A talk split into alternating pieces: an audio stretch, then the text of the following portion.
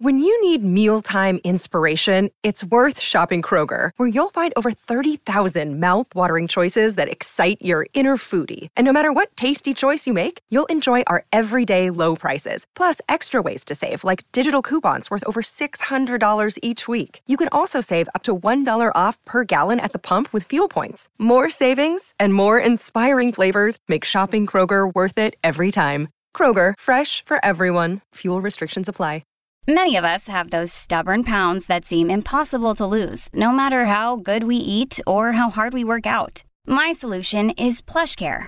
PlushCare is a leading telehealth provider with doctors who are there for you day and night to partner with you in your weight loss journey. They can prescribe FDA-approved weight loss medications like Wegovy and Zepbound for those who qualify. Plus, they accept most insurance plans. To get started, visit plushcare.com slash weight loss. That's plushcare.com slash weight loss. Ryan Reynolds here from Mint Mobile. With the price of just about everything going up during inflation, we thought we'd bring our prices down. So to help us, we brought in a reverse auctioneer, which is apparently a thing. Mint Mobile unlimited premium wireless. Have to get 30, 30, bit to get 30, bit to get 20, 20, 20, bit to get 20, 20, bit to get 15, 15, 15, 15 just 15 bucks a month. So, Give it a try at mintmobile.com slash switch. $45 upfront for three months plus taxes and fees. Promo rate for new customers for limited time. Unlimited more than 40 gigabytes per month. Slows. Full terms at mintmobile.com. Will free speech ultimately be saved by the U.S. Supreme Court? Professor Eric Segall is skeptical about putting our faith and our fate in the hands of nine black robed justices placed for a lifetime on the court. He questions the outsized role of justices and judges to overturn laws, which should only happen, he says, when there's very clear and convincing evidence of an irreconcilable variance between the law and my constitutional rights. But we live in the real world of today, where even the originalists on the court tackle laws that do not seem in direct conflict with the Constitution. How did we get here? Listen to this succinct history of our Supreme Court's decision and how they have changed our public and political culture. Let me ask him whether we can imagine a world where the Supreme Court would act differently and where political decisions would be largely left to elected officials rather than a small group of unelected, life tenured graduates of a tiny number of elite law schools. Professor Segall teaches at Georgia State University. He's the author of the books Originalism as Faith and Supreme Myth Why the Supreme Court is Not a Court and Its Justices Are Not Judges.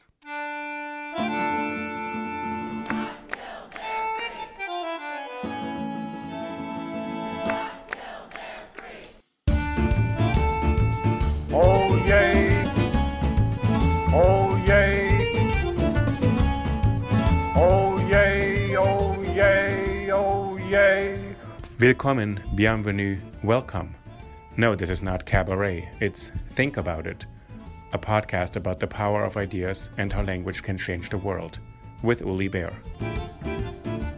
I'm speaking with Eric Segall, who is professor of law at Georgia State University College of Law. So, Eric, first of all, thank you for joining me on Think About It today. My pleasure. Thanks for having me. So, Eric, I've read as much as I could of your law school articles and the book, Originalism as Faith, and you touch on two topics that on this podcast I've talked about with a lot of people. One is free speech, one is affirmative action. And what comes up in these conversations a lot is the First Amendment, capital T, capital F, capital A, as this is what the founders really meant. So that there's an original meaning, that we should adhere to the text of the Bill of Rights and the Constitution, and that this will give us enough information to decide all these cases today. Can you say a little bit how you got interested in this question of originalism and that the, the original text should be the baseline into which everything else must be incorporated? Well, what you just said is emphatically not my position and emphatically not true. the the text of the First Amendment and the history of the First Amendment doesn't get us anywhere close to the robust and complicated and convoluted First Amendment doctrine the court has been articulating since you know the 1920s or so. In fact, a law professor at the University of Richmond named Jud Campbell wrote a Yale Law Journal article last year that, in my mind, persuasively shows that the founding fathers' view of speech and their view of expression and their view of the press uh, does not justify any of the doctrines that we have today. What they basically thought was free speech was a natural right, but what they meant by that was very narrow that you have the right in good faith to say what you think, and we can't have prior restraints on the press. But everything else involving speech and expression can be regulated if doing so is for the public good. And what Jud points out in this article is they thought that balance between the public good and freedom of speech would be made almost exclusively by the legislature, not by judges. And in fact, in, in my in both of my books, I point out that the founding fathers, especially Alexander Hamilton, who wrote the most important Federalist paper on judicial review, they expected judges to play a very minor role. They didn't expect judges to create common law doctrines of speech and equality and that kind of thing. So, no, I, it is my position that, for better or for worse, our current free speech, affirmative action, constitutional law in general world cannot be and has not been justified by text and history. I'm a legal realist. It is a product of the justice's values, politics, and experiences. So interesting when you're saying for better or for worse. You're saying today's the world we live in, which was formed by laws, legal decisions, and also norms or assumptions we make about how things should work. None of this can be traced back directly to what you said the founding fathers had in mind. But we have arrived at this now through a practice, precedent, etc., that is different from an originalist would say this is what they had in mind, which you said is natural right and the freedom of the press. These are the only two things you said, right? Well, and the and the ability to say what you think, as long as you do so in good faith. You have the right. They thought you had the right to say what you think, as long as you don't hurt anybody else, and you do so in good faith. So when we're saying for better or for worse, so before we get to what today's decisions are, so when you go back to so why do people continually refer back to this moment of the founding fathers and try to quibble and say, no, actually, Professor Segall, you're wrong. They meant something else. They meant much more. They justify all these decisions today. So, so, so my book, Originalism is Faith, um, the central thesis of that book is that judges, lawyers, many law professors, and the American public generally, though not political scientists who study the court, but leaving aside political scientists, lawyers, judges, the people need to have the faith that what the Supreme Court is doing is, in some material sense, dictated by or generated by the text and history of the Constitution in order for them to keep their faith in an institution of unelected life tenure judges who you know serve for life making all these important decisions. But the reality is it's just a matter of faith Justice Scalia voted to strike down well over 100, year, 100 laws, state and federal, during his career on the bench. In very, very few of them did he make a persuasive or any originalist case for striking down those laws. You know, Scalia used to thump his chest and say, I voted that a flag burner couldn't be prosecuted by the state of Texas. See how great I am. I hate flag burners, but the Constitution says I have to let them go because of the First Amendment. Well, first of all, it's very unlikely the founding fathers would have agreed with that.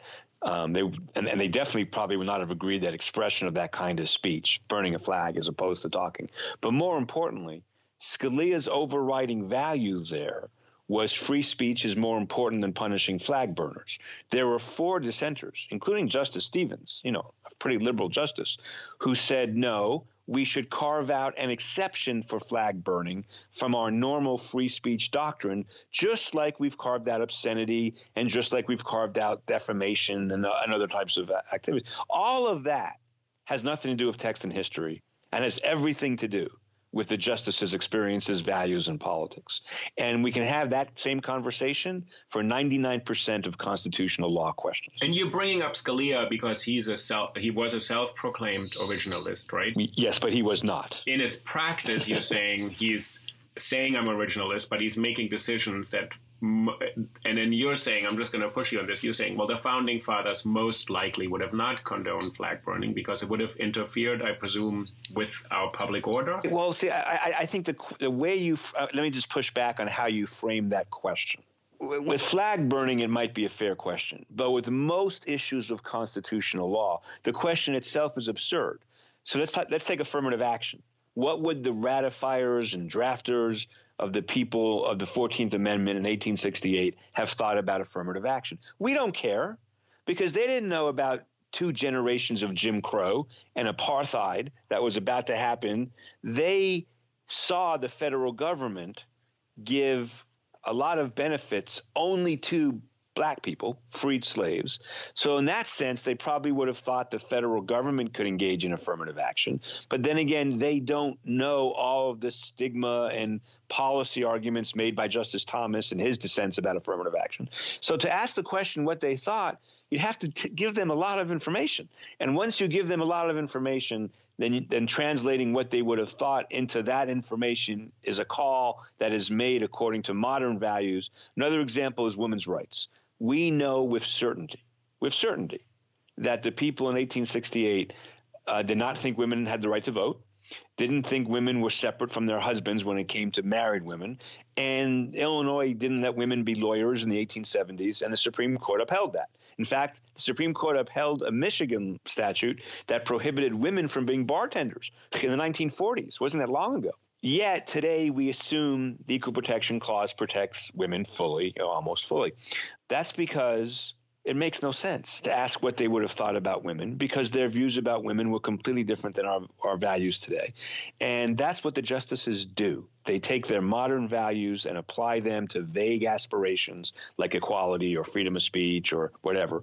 Um, and they make their decisions. I mean, it's, it's no coincidence. I've written several blog posts suggesting that Justice Thomas his overriding value is consistency with the Republican Party's political objectives, not originalism. Right, and in these in these commentaries on Justice Thomas's decisions, you're saying even if he claims it's originalism, you're saying it's not consistent at all. He makes decisions. In some cases, you could potentially say the founders would have thought this. In other cases, not at all.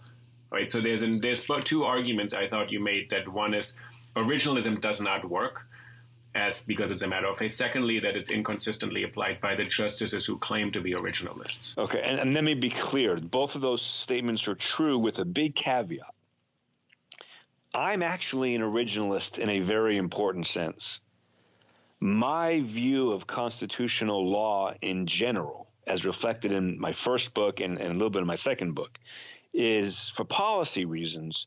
I don't think judges should overturn laws unless the constitutional violation is absolutely clear, which is almost never. And to me, a more sane world would be every plaintiff who comes into court claiming that a law violates his or her constitutional rights must show through clear and convincing evidence that there is an irreconcilable variance, and that is Alexander Hamilton's phrase, an irreconcilable variance between the law and the Constitution. I want to live in that world. Now we don't we've never lived in that world, but I want to live in that world. In that sense, I'm an originalist.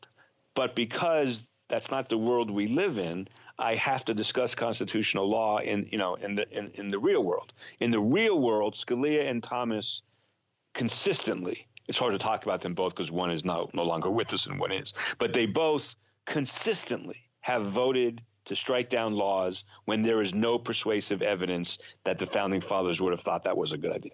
And tell me a little bit about this world that you said, the world you would like to live in. Which how yes. would that differ from today's world, where the court? Are you suggesting that the court has um, a degree of influence on society or power that you would think is maybe a little too much? It, it, would be dramatically different in this world. And yes, I think it is much too much. I, I, can't give you a soundbite answer to that. So I can answer your question, but it'll take a few sentences, and I apologize. And I hope your I hope your listeners are patient. But absolutely, and you're describing a whole world that you say you want to live in. So I'm curious what okay. that feel like. Well, well, well. Here's the evil the Supreme Court has done in 1857, Congress wants to end slavery in the territories, and the Supreme Court says, no, you can't. And not only that, but African Americans can never be citizens. That decision, the Dred Scott decision, was a disaster and, you know, very much led us into civil war. In 1875, Congress wanted to end segregation in theaters, hotels, and restaurants and stop Jim Crow before it ever happened. Supreme Court said, no, you can't do that. Now, I'm not saying the North had the political will necessarily to enforce that decision, but but if the court had said, yes, Congress can do this, symbolically, that would have been incredibly important. From 1900 to 1936, the court struck down over 200 laws involving minimum wages, overtime rules, labor safety, employee safety. Most of those laws are valid today. Uh, child labor laws, the court struck down. That 30 year period caused demonstrable harm, especially in the child labor case, where children worked in factories much longer than they should have when Congress tried to stop it because the Supreme Court wouldn't let Congress do that. Um, we get to the Warren Court in the 60s and 70s in the Burger Court, and although I am pro choice all the way down, um, on a personal note, I met my wife when I gave a talk to Planned Parenthood. I volunteer for Planned Parenthood. No one is more pro choice than I am. Roe versus Wade is has, has hurt women and progressives more than any decision in American history um, the, the, the, the, the, the reaction to it, the political fallback, the fact that our elections, local, state, federal, judicial nominations are all you know, you know affected by Roe versus Wade. Terrible decision. Um, gutting the Voting Rights Act was a terrible decision. I could go on and on. Now there are some liberal moments in that, Brown versus Board and Obergefell. Um, but my argument is not a political one. My argument is the justices have been doing all of these terrible things without any serious basis in text or history. They just do what David Strauss of, of University of Chicago has called common law constitutionalism. They're just making it up. They're, they're just putting their values in. And I see no political theory where unelected, life tenured, elite Harvard and Yale law school, you know, law school graduates should be dictating our rules about abortion, gun control, um, uh, you know, health insurance, and, and, so on. And just one last thing about this: if we were, if I was called, if we were called by an Eastern European country, we're going to start a new democracy, and have a new constitution. We like your system, but we do want to get some issues out of the way. So we're going to need help from you guys with gun control or with campaign finance or with affirmative action because we have some dis- disadvantaged groups. Please send us your experts so we can decide ahead of time how we're go before the Constitution is ratified, how we're going to deal with affirmative action, gun control, abortion, and so on.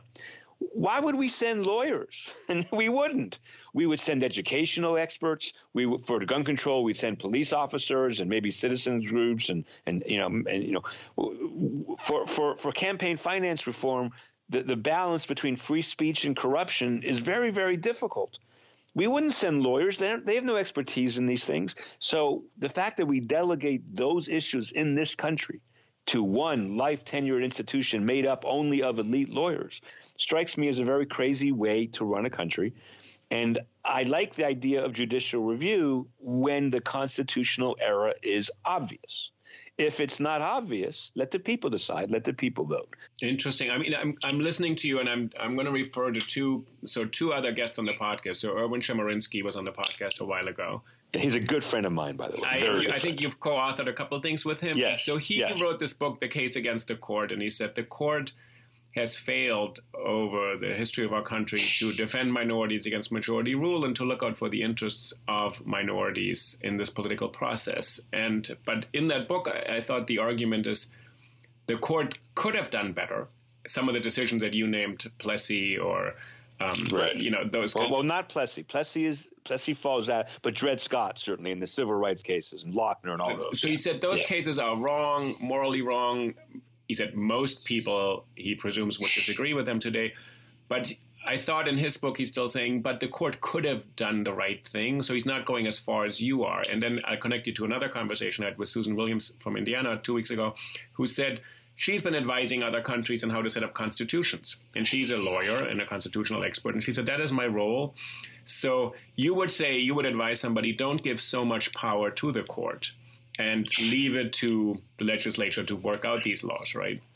So, first of all, let's talk about Erwin for a minute. So, Erwin wrote the prologue to my book, Originalism is Faith. And and he and I have had many conversations. And at the end of his prologue to my book, he did say, you know, um, he said judicial review itself, leaving aside originalism, comes down to faith faith that judges will do a good job of this. Erwin's always had that faith. At the end of this book, he says, but I have to admit it's harder and harder to keep that faith. I mean, at the end of his prologue. Um, Erwin and I agree 98% of the time, but we disagree on the Supreme Court. Um, he still has this kind of growing of age. He's a little bit older than I am, growing of age in the Warren Court era, when for 10 years for liberals, the court did good things. And Erwin disagrees with me about the backlash to all of that. Um, but the reality is, and I think Erwin would admit this today, from se- I'm sure he would, from 1787 to 2019, overall, the court has been a nightmare for liberals and progressives and a friend to conservatives, which is not why I take the views that I take. So going now to the, to the Indiana person, um, I need a theory as to why we would delegate to lawyers the delicate balancing of, for example, gun rights and gun safety. Let's assume for a moment the Second Amendment does give us some right to own a gun. I don't think it does, but assume that it does. The needs of Montana and the needs of New York City and Atlanta versus Savannah and New, you know, and and and and Nassau County versus uh, Orange County are so different and so varied and and and you know kind of balancing the cost benefits of gun ownership versus gun safety shouldn't be done by lawyers. It should be done by voters and representatives and gun experts and policemen citizens groups and all of that. Um, you know the issues as i say i'm very pro-choice but i understand the argument against abortion. And at the end of the day I agree with what Justice Scalia said about this. Let me be clear Scalia was a huge hypocrite and did not abide by the statement he made in his dissent in the Casey abortion decision, where he said value judgments should be voted on, not dictated. I agree with that. I'm all in with Scalia on that. Value judgments should be voted on, not dictated. The problem is Scalia imposed his value judgment 117 or 125 times, you know, invalidating federal and state so laws. he said basically my values are neutral. yeah, exactly. Um, but I just um, look. I, am a lawyer. You know, I come from a, you know a, an upper middle class background. Um, I didn't go to Harvard or Yale, but I went to reasonable schools. You know, I'm part of that class of people. But I want to I want to stay with you for a moment here on this difference yeah, okay. between it's, it's, you said it's a nuance difference between Erwin Chemerinsky's view and so we can use this metaphor. I guess it's Roberts who says the judges should be umpires, not players. Well, that's absurd. No one thinks that. But I'm actually quite interested. Can you ex- uh, this unpack this a bit for me? That people do refer to the court and say, "Look, we want the court because we don't trust that if we gave it to just." Um, elected representatives that actually minority rights would be protected. That they're saying the court's supposed to look out for that, that something doesn't, and it's not okay. just so. It, you know what I'm well, saying? That the court yes, I do. to be a I do. And, and, a couple things. Moderating First and of all, regulating entity. Co- I'm sorry. Congress has protected minority rights much better than the court, full stop. Easy call. Oliver Wendell Holmes said, we can live without judicial review of federal laws. We probably need it with regard to state laws.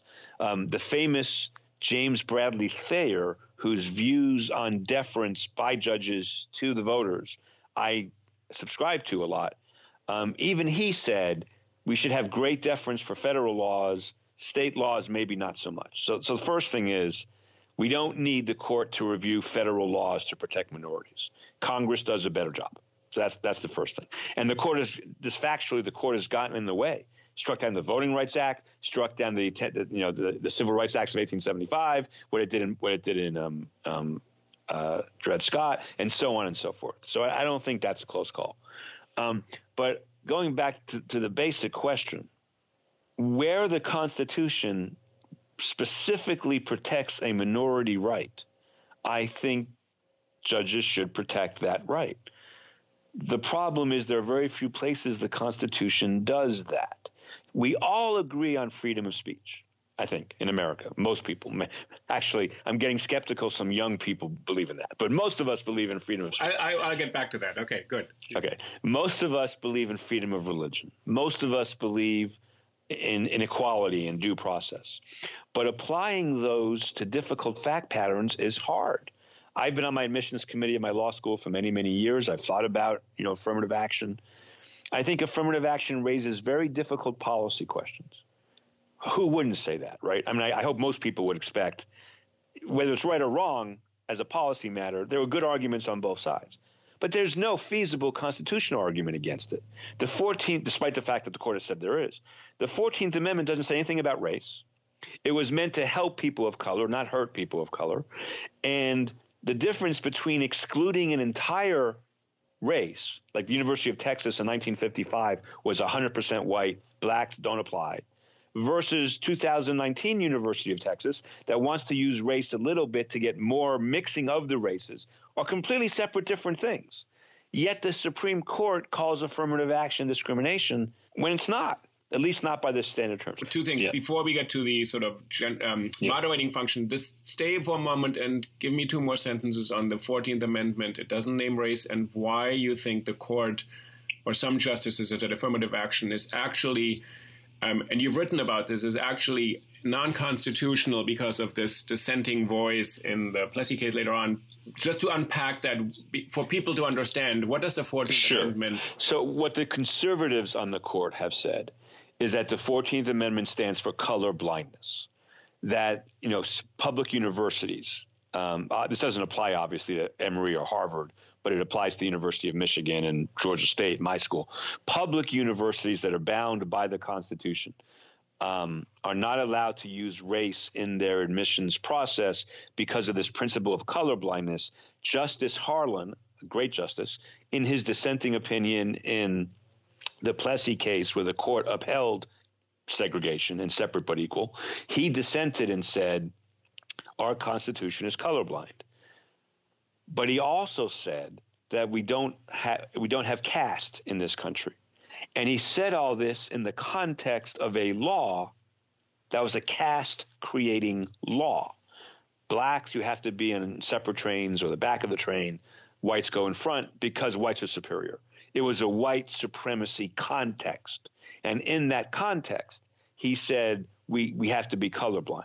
He was not faced with the problem. Right. Just to stay uh, there for a moment. So Justice Harlan is opposing a law of segregation or rules of segregation. And this is now used by people who are saying he set the world colorblind. Therefore, we should actually oppose affirmative. Oh, yes. Or Justice Roberts very recently in 2006 said the way to stop discrimination based on race is to stop discriminating based on race in the context of teachers, parents, PTAs, school districts on their own, voluntarily trying to get more racial balancing in elementary and secondary schools. In Louisville, Kentucky, a city that had formalized racial segregation for most of its history, and Seattle, Washington, where neighborhood patterns make integration very difficult.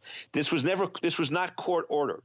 On their own, the, this is local democracy at its very best. Parents, teachers, students, school boards coming up with a very limited plan where race played a very small role in making sure that all the public schools in the districts at least had a minimum amount of racial diversity. Justice Roberts voted to strike that down based on the principle the way to stop discrimination based on race is to stop discriminating based on race, and his view of Brown versus Board of Education as announcing a colorblind principle. But all of that is contestable. All of that is disputable. We've had we've had unequal protection for most of our country's history to then move from that to equality, as Justice Blackmun once said, the only way to move past racial discrimination is to use race. and, and, and I'm not saying who's right and wrong about that. What I'm saying is reasonable people can disagree about it. And if reasonable people can disagree about it, let the voters decide. Okay. Okay. So this gets us back to that people then look to the court and say, well, I disagree vehemently with Eric's position here, and we don't know what our which values are right, and so we're going to look at the court. And you've written quite a bit about the justices and their kind of sacred status in American society. That people say yes. these nine people or eight people will decide because we, the two of us, can't make up our minds, so we'll look to somebody who has greater authority. Yeah. So what you're saying is that how do you think? Especially in today's climate in the last couple of years, how did this come about that the court is is being given such authority and it has this reputation of this kind of sacred place with these people who dispense wisdom. Well, it's it's it's nothing new. You know, de Tocqueville said in the eighteen somethings, eighteen forties, fifties, sixties, I forget, that every you know policy issue in America eventually gets to the courts. We we have a we, we have a system where we think that judges applying the open ended principles of the Constitution to new fact patterns is the way we should govern ourselves. Now, let me be clear I don't think Judge Bork thought that. I don't think Ed Meese thought that originally. I don't think a, a legal scholar named Raoul Berger, who's a famous originalist, thought that. They all thought, unless there's some clear violation, courts should let it go and um, but they are no longer part of the originalist movement. Originalists today want judges to play a very strong role, which is, to me, ultimately frustrating because that's not what the founding fathers intended. Now, I'm not suggesting we should have one system or the other based on what the founding fathers thought 200 years ago. But if you're an originalist, you should care what they thought. And let me tell you what they thought because they said it they said judges shouldn't strike down laws unless there's an irreconcilable variance, you know, an, an absolute contradiction. And that's not the form of judicial review we have today at all, of course. I want to ask you something else about when the court takes up cases. So Justice Thomas you know, known. He says always in an, when an appropriate case comes before the court, we all know the court picks the cases. When in the culture does something shift that the court should actually, given the function and power it has right now, revisit a case? So when does the society tilt in a direction that the court isn't ahead of us, of where we are culturally, socially, but it sort of says this has actually changed. So marriage equality is probably one um, that the, there was a moment in time when it was inconceivable for many people, not for all people, never for all people. Some people always thought this is a, a human right. But when should the court actually, given where the court is today, not in your world, in the perfect world you want to live in, but in the world we live in right, right now, where the right. court has this kind of um, both legal role and symbolic function? That's a great question. It's a really hard one, and I, and I don't. And I, I know I've been kind of um, uh, dogmatic in this conversation. I, I, don't have dogmatic answers about this. I, I do have a story about it that might help, though, provide some context to this. So, uh, most people who know me know that I'm pretty close to former Judge Richard Posner, who is the most cited legal academic of the last 50 years and the most famous judge never to be on the Supreme Court. And in 1997, Judge Posner wrote, uh, retired Judge Posner, wrote a Yale Law Review article saying same-sex marriage is a crazy idea, and of course, uh, you know, no, they don't have a right to get married, and you know, very much a response to uh, another Yale law professor's book suggesting same-sex marriage, and Posner was dead set against it. Meanwhile, skip ahead to 2000, I don't know, 13, 14, or 15, and Judge Posner votes to strike down Indiana, Washington, Indiana, Wisconsin's, and um, Illinois' laws against same-sex marriage, and he writes an opinion and after he published the opinion, he and I talked a lot about it. And this is what he told me. I, I said, I said, Judge Posner, why, why did you change? You, you, you, 20 years ago, you said it was impo- it was obviously, you know, not a constitutional right. Now you say that it is. What changed? And he said the world changed. He said, for one thing, in Indiana and Wisconsin, I believe, gay people are allowed to adopt children. Now these children go to school and they their parents aren't married because they can't be and they're teased by their fellow students or they're made fun of by their fellow students that their parents aren't married. And posner says to me that's awful. It makes no sense. And you know it, it causes real harm. He also talked about the financial penalties, of course, that, that same sex marriage couples would face um, in terms of inheritance taxes and other things. My point there is Posner is the quintessential, was the quintessential practical judge who looked at what's happening on the ground, facts, consequences, harms, and made decisions and didn't pretend the vague, imprecise text and contested histories of those texts are what decides constitutional law cases. So the answer, my answer to your question is If a judge is, for example, Roe, should we reverse Roe versus Wade? Should we reverse the Casey decision? I don't think we answer that question through originalism or textualism or any other grand theory of constitutional interpretation.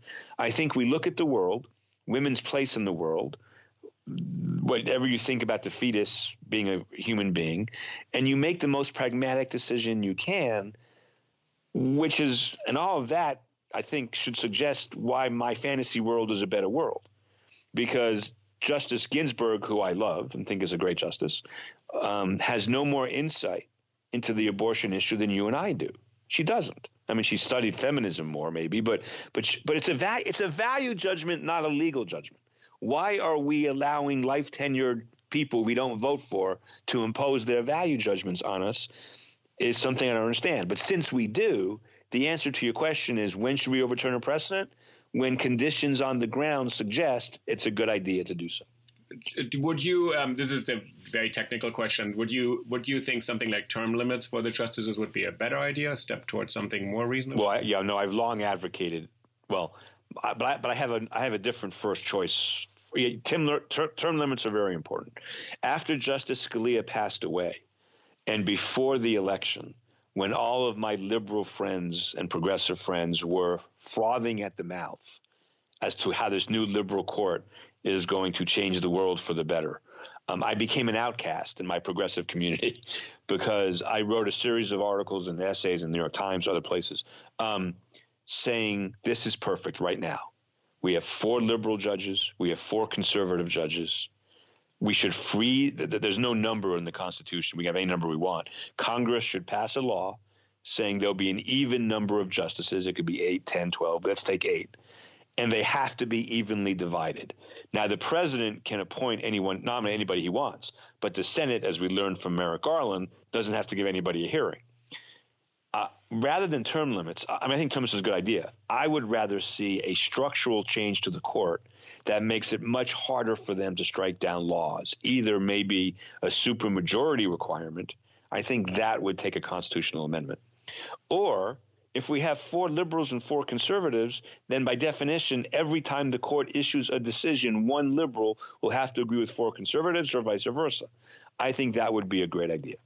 One last thing about that there was a um, school of thought at the turn of the 20th century that the court should almost never strike down laws 5 4.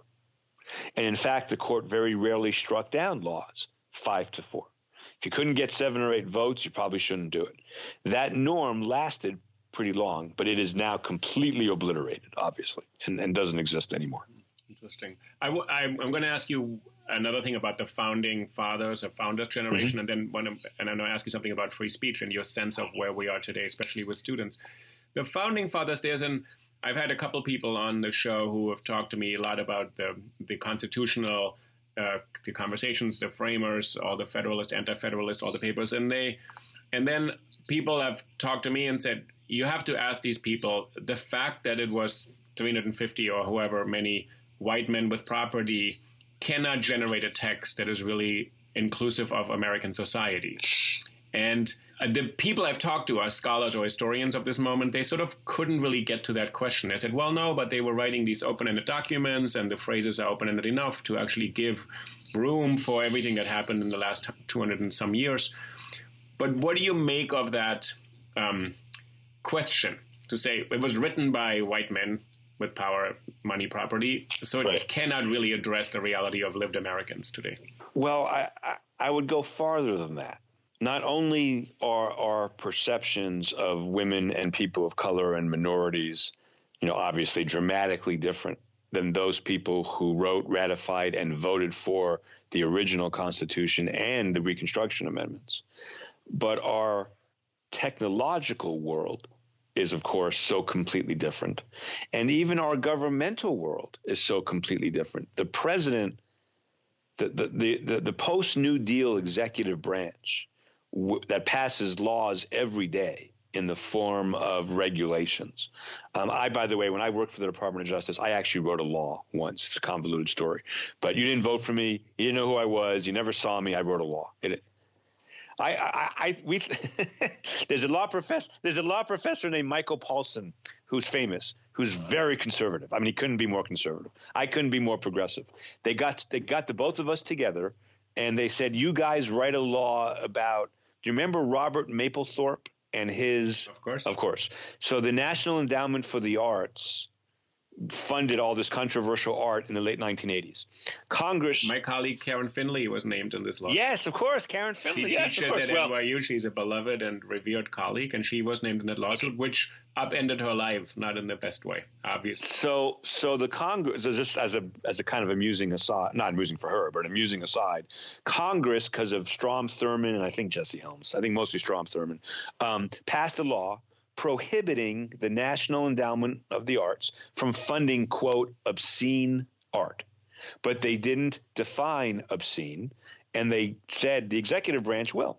So the Justice Department got one of its most ardent liberals and one of its most ardent conservatives, and they put us in a room and they said, write it up, write the regulations up.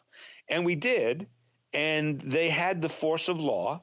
Um, I will say that a San Diego district court judge struck them down as unconstitutional, um, but he was reversed. Um, my point there is no one voted for me. I mean, now that wasn't that. Imp- I mean, it was an important. It was an important law to Karen Finley and, and others, but it wasn't an, an, important law to most Americans.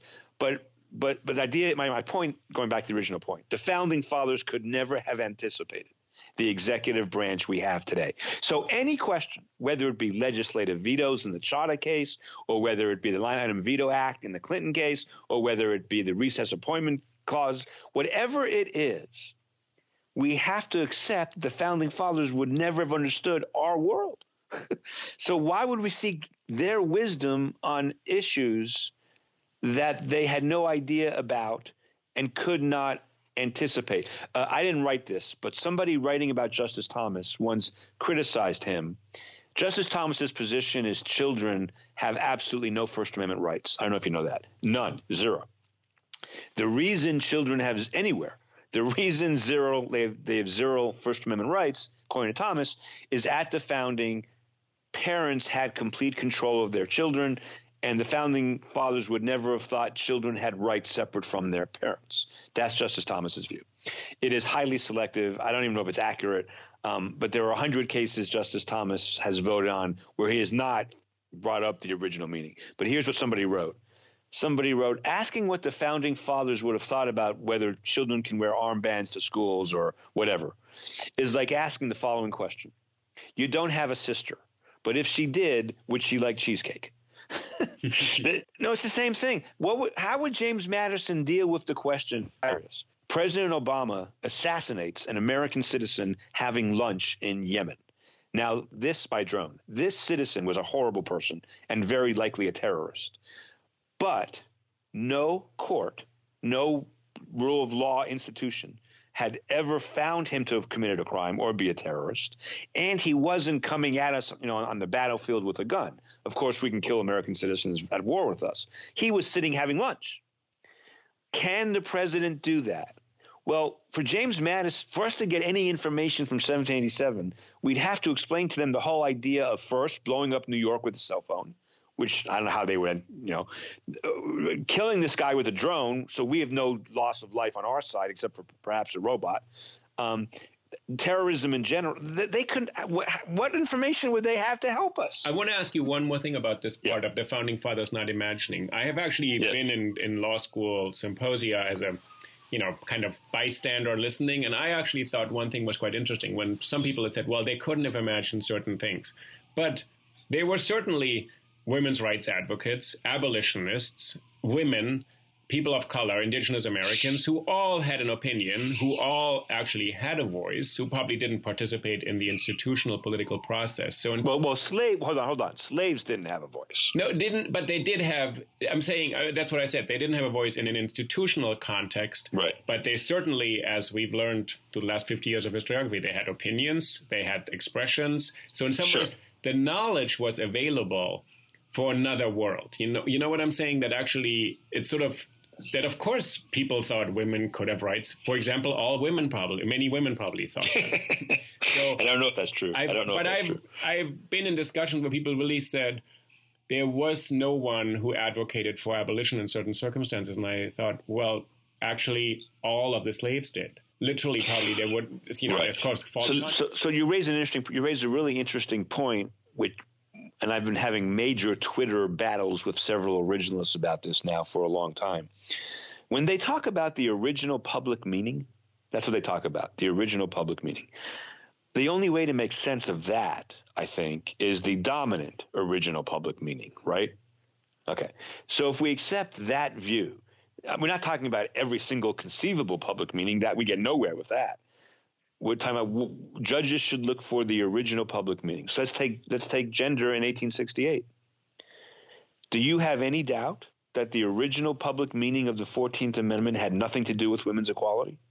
Any any doubt? So I, so I say to my friend Ilya Somin at George Mason, for example, or Chris Green at at, at Ole Miss, both originalists.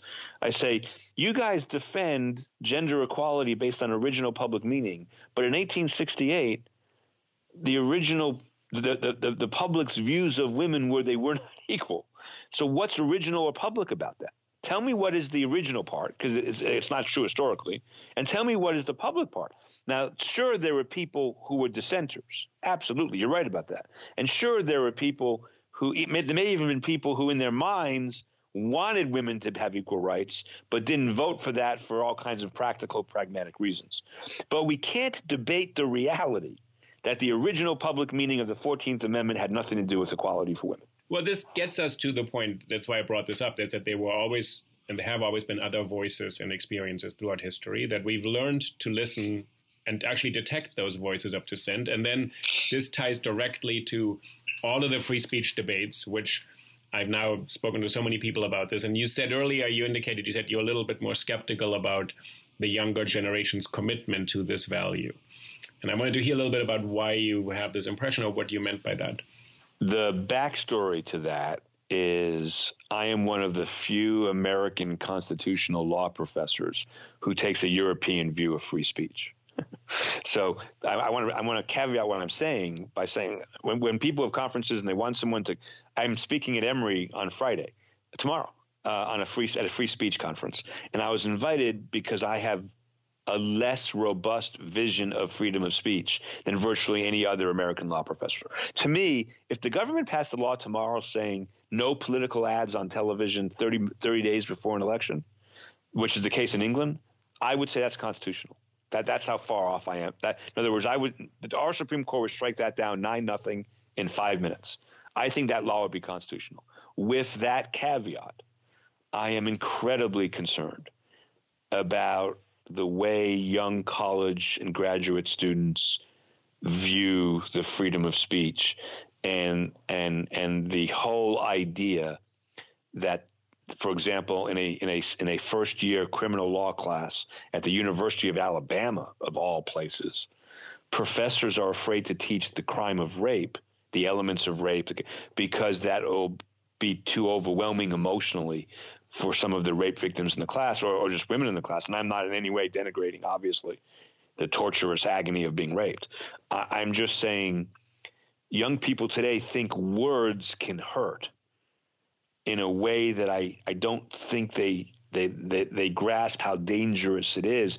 There is a huge public controversy at Emory right now with a professor who used the N word in, in a class that he taught.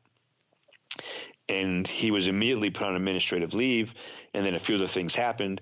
And um, like I'm the least politically correct person in the world, but I'm starting to get worried um, the whole Yale, let's stay, the whole stay Yale with this debacle. topic for a moment. There's so many examples on all sides of this issue. Yes. Stay with the example that professors are concerned and worried that they can't teach essential things because the topic itself may be incendiary yes. or upsetting. In some yes. ways, uh, so I'm thinking, so how do we deal with this as professors or instructors? So you want to teach a certain subject, or let's say I've taught Ralph Ellison's short story, A Party Down at the Square, which is about a public lynching. It's a very gruesome, horrific story with this sarcastic, cynical title, and it uses the N word.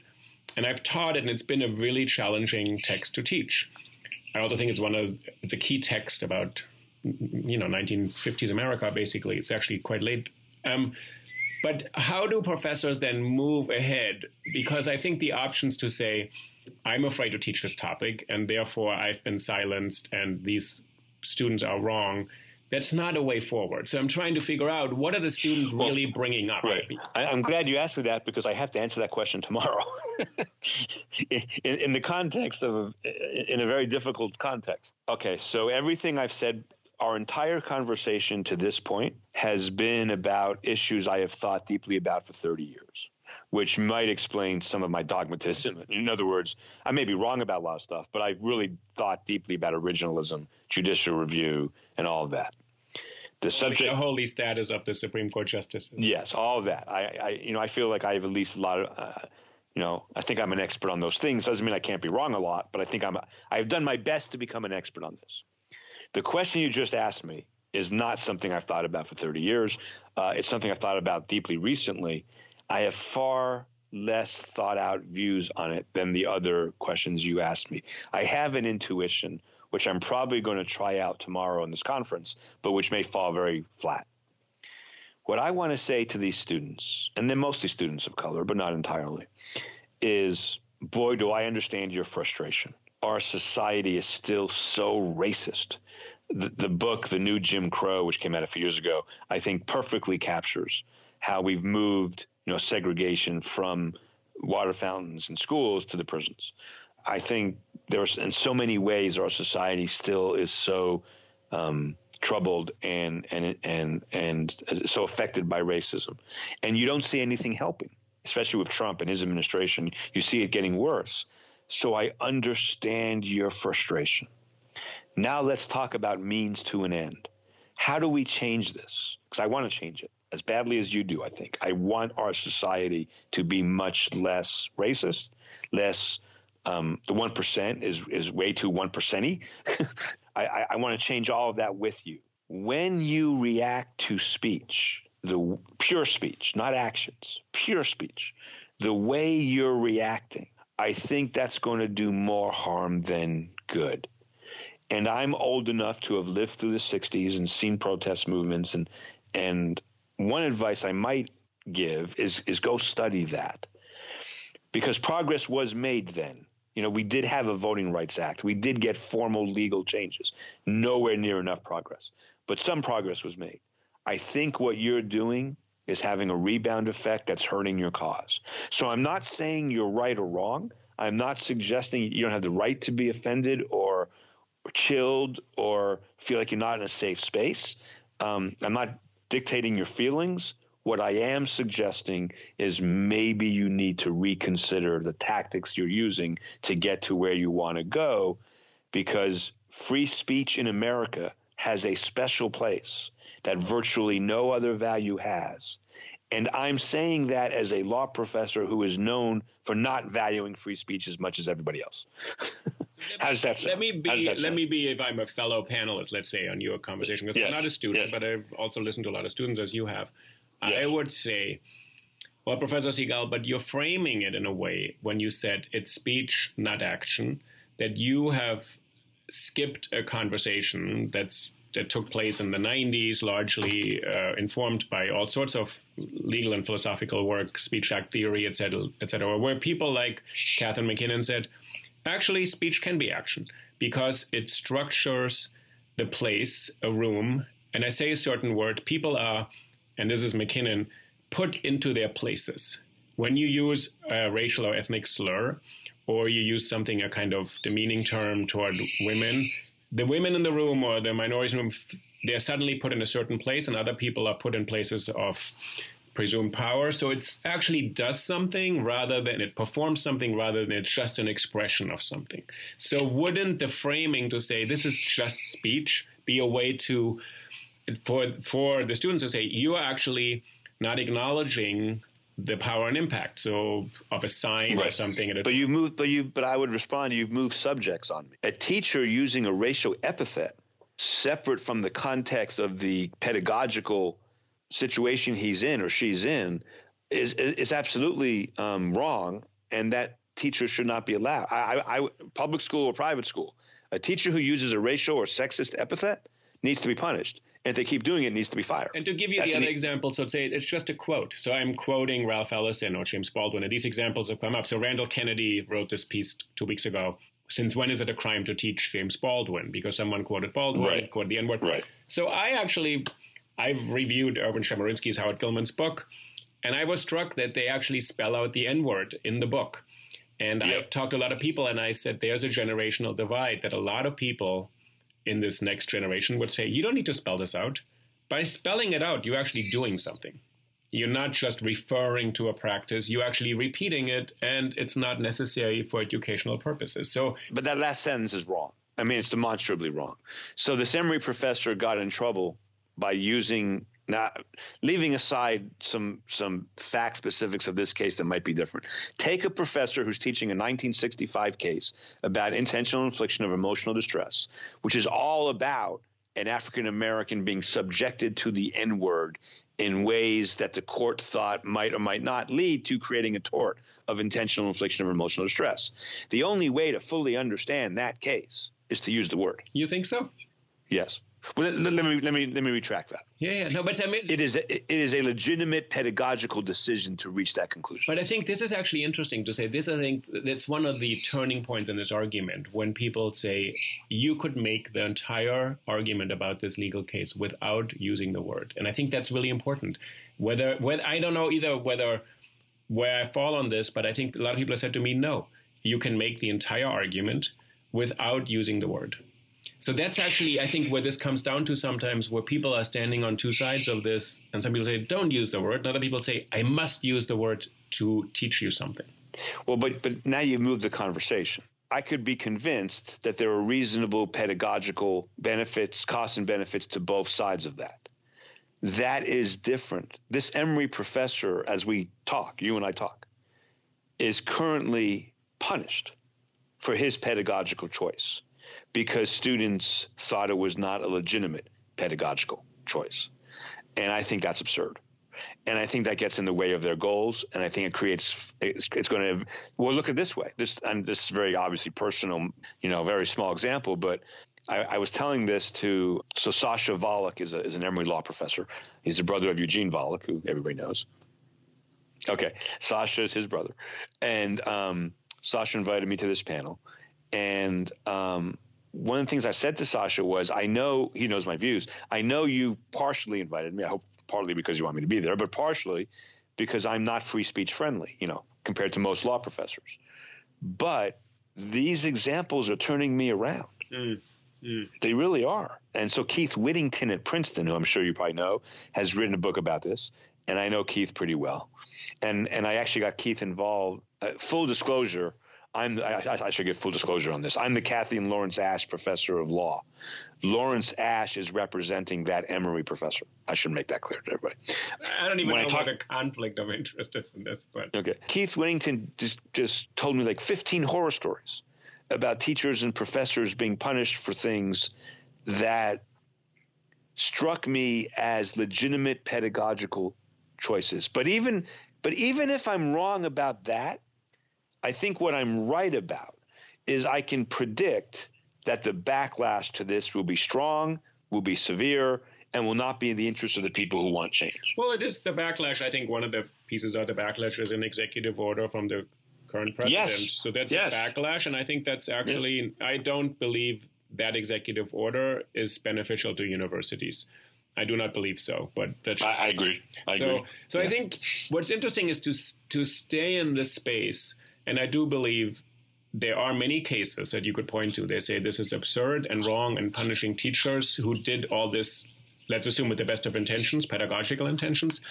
There are probably also incidents and cases where students have felt this interferes with my right to participate on equal terms in the university. So I think you have cases, and I, I just, uh, I'm always really attentive to say, yes, there's case after case after case that can show the absurdity of certain things. But in some ways, some students may say, well, of course, every law has some consequences. I mean, Nadine Strossen has written a book on hate. She, limit, she lists a lot of cases where the European laws result in what she considers absurd rulings. Okay, now hold, but pause. So that's where I, I mean, that's where I've done a lot of my talking. And when people in America say it is absurd to punish people, for example, in Germany who make pretty innocent statements about Nazis or whatever. You have to pause. We did, we certainly fought two world wars. We didn't lose millions and millions and millions and millions and millions and millions and millions of people in those wars. And we, no one tried to take over leaving aside Pearl Harbor, no one really tried to take over our country and, and, and march into our country, nor um, do we have the shame of a 20th century genocide. You got to throw all those factors in before you start judging what Germany, France, Spain, you know, England are doing about freedom of speech. you know, when when bombers head to New York, I don't mean one 9/11, obviously atrocious, but when they're bombed for three years and and the, and and really a foreign country may come over and take over us. You know what we'll do with free speech? We won't have any. And we've proven and we've proven that before. I think what's interesting, I think you're you're right to bring in this historical context because I've talked to Fred Schauer and other people, yes, and I've said, yes. look, these are incommensurate, incomparable things. Histories of countries, there's the Holocaust, uh, state sanctioned genocide with a lot of condoning from a lot of citizens. This is a separate and different story. However, having said this is incommensurate and incomparable, a, a, lot of people are saying we had 400 years of chattel slavery and the incredible violence inflicted on African Americans and the genocide of indigenous Americans. So those are also histories that have to inform these practices. And, and my answer to that, by the way, you make a great point. And my answer to that, I think, is a slam dunk, which is we have never atoned. And that's wrong. And until we atone, we'll never get past it and and what that looks like is beyond my pay grade. but let me just say, but let me just say, uh, you know, when it comes to hate speech, I don't know where I stand on that in America. I think it's complicated. It depends on each case. I am much more willing to punish hate speech than most American law professors because we have not atoned for what we did. Mm-hmm. I think this is the moment, and this is why I think this is such an important topic. That's why I'm doing all this because this is the moment where these different stories clash. There's this commitment, deep commitment to free speech in this country that everybody is really invested in. And then there's what you said, the history of this country, which. Well, now hold on. I'm sorry to interrupt you. I really am. When you say deep commitment to free speech, you're talking passive voice there. What you really mean is the Supreme Court of the United States. And what we mean by that is unelected life tenure judges have since 1925 or so and as far as commercial speech goes, only since 1975. And as far as campaign finance speech goes, only since 1977 or so. It's maybe not surprising that lawyers from elite classes would view freedom of speech and freedom of expression so much more uh, intensely than immigrants and poor people of color and traditionally disadvantaged groups who care more about food and health care and being free of discrimination. So I, I, I think our commitment to free speech, the word "R" in that sense, is the Supreme Court's commitment to free speech, not the American people's commitment to free speech. And we see that all the time. After Citizens United, Montana passed a law prohibiting what corporate spending could do in elections, and Montana made the argument the corruption in our state is so bad and has been so bad since 1912 and the law they were enforcing was from 1912 or 1910, that we have to limit corporate speech to have free and fair elections. Even if that's not true nationally, it's true in Montana. And the Supreme Court summarily reversed it. Didn't even give it a didn't even give it a hearing. Just summarily reversed it. Um, so the people in Montana didn't think that. The Supreme Court thought that, and that's a big difference. Mm-hmm. mm-hmm. So, and I'm I mean, I'm leaving this conversation a little more skeptical about the court. and I'm glad my work is done. My work is done. Thank you. but I think your work is about the fact that one shouldn't be skeptical just when the court doesn't rule in favor of one's convictions. So the, your point is that the the over slightly overbearing power of the court is maybe not what is best for the political. right. And I want to and, and, and not to be too self-serving. I, I am known as a progressive law professor when the world thought the Supreme Court was going to have five liberals or more and four conservatives and less, and Erwin Chemerinsky was writing articles saying what my friend Erwin was writing articles saying these are all the great things the court is going to do. My mentor, Mark Tushnet at Harvard Law School, he's been great for my career, wrote a piece on his blog about all the great things the court is going to do. I said, no, no, no, no, no. We should freeze the court 4 4 and take the court out of politics, even if we, my side, controls the court. That's really, I, I just, I know that sounds awful self serving, but it's true. It's what I said, what I believe, because I don't think lawyers should have this much power. That's what I think. Well, I mean, I would love to sit in on a law school seminar where you train lawyers to say you shouldn't overestimate your own potential. Well, well, I did. Well, no. I mean, let me be clear. I teach the doctrine because my students have to pass the bar, and the law is the law, and you have to talk the talk. But I do hope to instill in my students a sense of professional ethics and modesty about, you know, the limits of what lawyers can and should do um, at the same time encouraging them to be very creative, you know, and very smart, and to play the game the way it's played because you have to. Right. Now, I want to thank you, uh, Eric, for this conversation. Really fascinating, wide ranging, really, really great. Thank you so much for making time. I appreciate great questions, and I really enjoyed the conversation.